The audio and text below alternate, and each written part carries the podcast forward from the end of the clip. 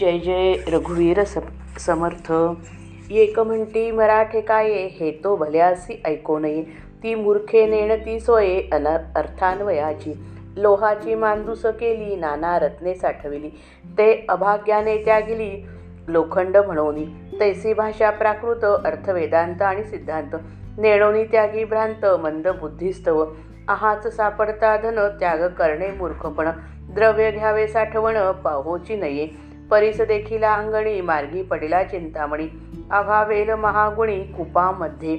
तैसी प्राकृती अद्वैत सुगम आणि सप्रचित. अध्यात्म लाभे अकस्मात तरी अवश्य घ्यावे. न करता वित्पत्तीचा श्रम सकळ शास्त्रार्थ शास्त्रार्थ होय सुगम. सत्समागमाचे वर्म ते हे ऐसे असे. जे वित्पत्तीने न कळे ते सत्समागमे कळे. सकळ शास्त्रार्थ आकळे स्वानुभवासी. म्हणून कारण सत्समागम तेथे न लगे वित्पत्ती श्रम. जन्मसार्थकाचे वर्म वेगळेची आहे. भाषा पालटे काही अर्थ वाया जात नाही. कार्यसिद्धी ते सर्वही अर्थाच पासी. तथापि प्राकृताकरता संस्कृताची सार्थकता. येरिबी त्या गुप्तार्था कोण जाणे? आता असो हे बोलणे भाषा त्यागुनी अर्थ घेणे. उत्तम घेऊन त्याग कर करणे साली टरफलांचा. अर्थसार भाषा पोचट अभिमाने करावी खटपट. नाना अहंतेने वाट रुधिली मोक्षाची. शोध घेता लक्षांशाचा तेथे आधी वाच्यांश कैसा.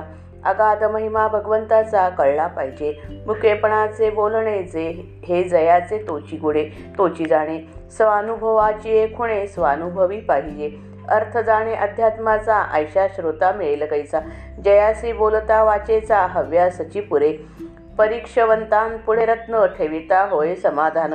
तैसे ज्ञानी पुढे ज्ञान बोलावे वाटे. माया जाळे दूषित होय ते निरूपणी कामा नये. संसारिका कळे काय अर्थ येथीचा. व्यवसायी जो माळीण त्यासी न कळे निरूपण. येथे पाहिजे सावधपण अतिशयेसी. नाना रत्ने नाना नाणी दुश्चितपणे घेता हानी. परीक्षा नेणता प्राणी ठकला तेथे. तैसे निरूपणी जाणा आहाच पाहता कळेना. मराठेची उमजेना काही केल्या. जेथे निरूपणाचे बोल आणि अनुभवाची ओल ते संस्कृता परिसखोल अध्यात्म श्रवण. माया ब्रह्म ओळखावे तयास अध्यात्म म्हणावे. तरी ते माया मायेचे जाणावे स्वरूप आधी. माया सगुण साकार माया सर्वस्व विकार. माया जाणीजे विस्तार पंचभूतांचा. माया दृश्यदृष्टीस दिसे माया भास मनासी भासे. माया क्षणबंधू भंगूर नासे विवेक पाहता. माया अनेक विश्वरूप माया विष्णूचे स्वरूप. मायेची सीमा अमूप बोली जे तितके माया बहुरूपी बहुरंग माया ईश्वराचा संग. माया पाहता अभंग अखिळ वाटे. माया सृष्टीची रचना माया आपली कल्पना.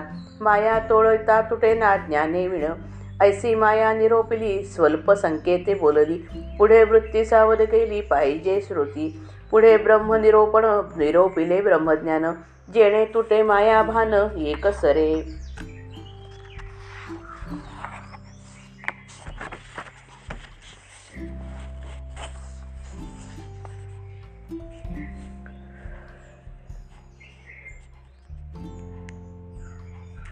परमार्थ दृष्टी किंवा अध्यात्म दृष्टी नसणारे लोक संतांच्या ग्रंथांवर अनेक आक्षेप घेतात.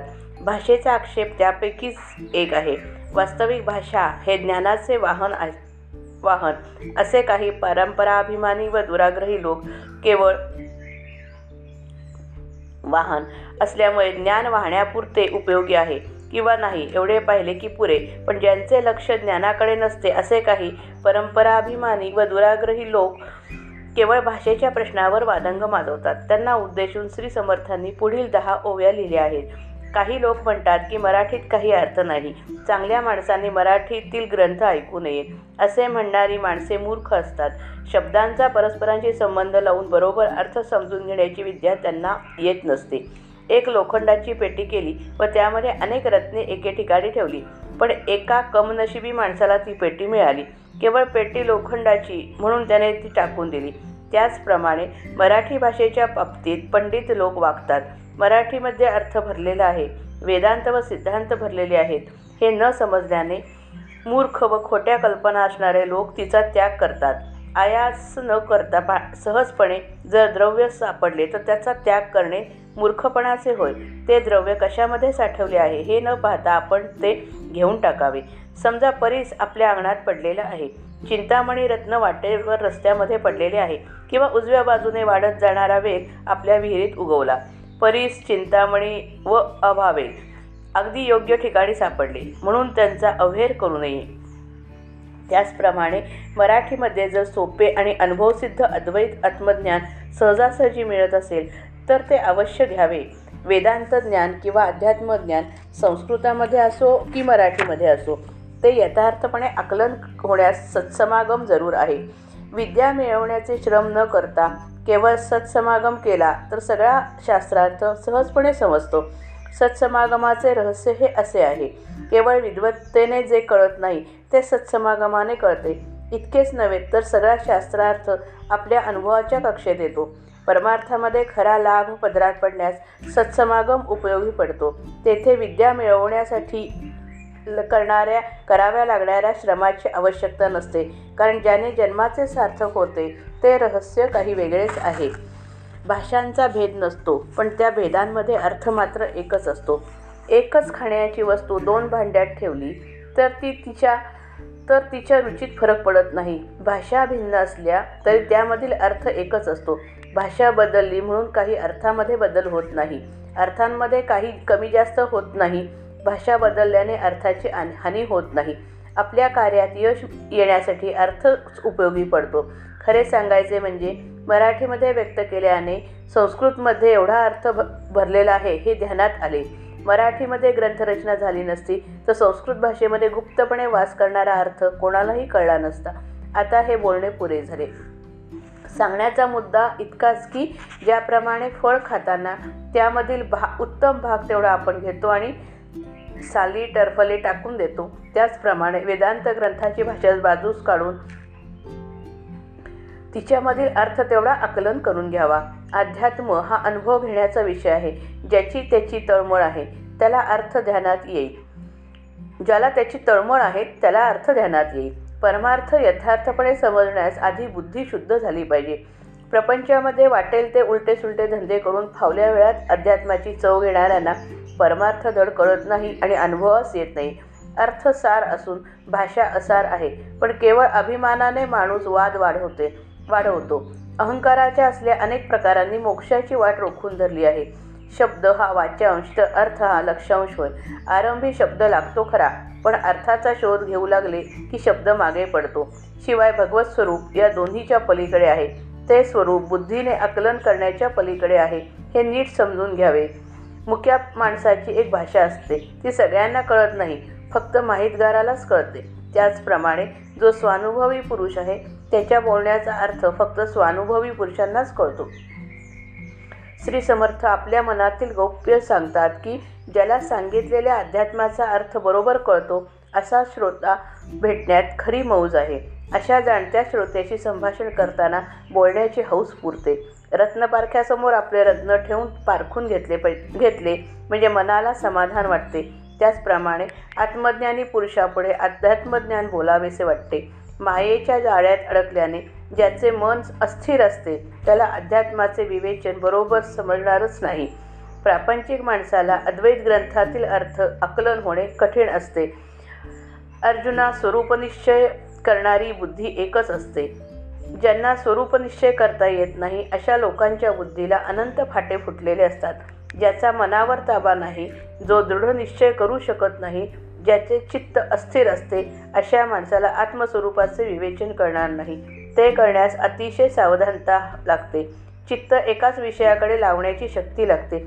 समजा एका माणसापुढे अनेक प्रकारची रत्ने किंवा नाणी पडलेली आहेत. गैरसावधपणाने जर त्या त्यातून काही घेतली तर नुकसान होते. त्याची परीक्षा करता आली नाही तर माणूस फसतो. अध्यात्म निरूपणाच्या बाबतीत हाच नियम लागू पडतो. अध्यात्म ग्रंथाचा वरवर अर्थ पाहिला तर त्याचे रहस्य कळणे शक्य नाही. ग्रंथ मराठीमध्ये जरी असला तरी काही केल्या त्यातील अर्थ आकलन होत नाही. ज्या माणसाच्या अध्यात्म विवेचनामध्ये स्वानुभवाचा ओलावा असतो त्या अध्यात्माचे श्रवण संस्कृता इतकेच खोल असते यात शंका नाही. खरे अध्यात्म म्हणजे काय ते सांगून माया कशी आहे याचे थोडक्यात वर्णन करतात. माया कशी व ब्रह्म कसे हे ओळखणे म्हणजे अध्यात्म होय. पण ते ध्यानात येण्यास माया कशी आहे ते तिचे स्वरूप आधी समजून घ्यावे. मायेमध्ये तीन गुण आहेत व ती साकार आहे. माया म्हणजे सारखा बदल होणे. पंचमहाभूतांचा पसारा म्हणजेच माया. दृष्टीला जे दृश्य दिसते आणि मनाला जो भास होतो भासतो ते दोन्ही माया होय. माया क्षणभंगूर आहे. विवेकाने तिचा शोध घेतला तर ती नाहीशी होते. माया अनेकपणाने भरलेली आहे. विश्वरूपाने ती प्रगट होते. माया विष्णू स्वरूप आहे. त्याच्यासारखी मोहिनी घालणारी आहे. मायेच्या विस्ताराला मर्यादा नाही. तिच्याबद्दल जितके सांगावे तितके अपूर्णच होते. माया ब्रह्मरूप्याप्रमाणे अनेक सोंगे घेते. अनेक प्रकारे व्यक्त होते. माया ईश्वराच्या संगतीत राहते. ईश्वराला मायेची सोबत आहे. वरवर पाहिले तर माया कधी न भंगणारी व परिपूर्ण अशी वाटते. या सर्व सृष्टीची रचना मायेमुळेच होते. आपली कल्पना ही मायाच आहे. माया नाहीशी करण्याचा कितीही प्रयत्न केला तरी ज्ञाना वाचून ती तोडता येत नाही. थोडक्यात व खुणेने हे मायेचे वर्णन झाले. पुढचा विषय ऐकण्यास श्रोत्यांनी आपली वृत्ती सम सावधान ठेवावी. पुढे ब्रह्माचे तसेच ब्रह्मज्ञानाचे निरूपण केले आहे. त्याने मायेचे भान तात्काळ नष्ट होईल. जय जय रघुवीर समर्थ. श्रीराम जय राम जय जय राम.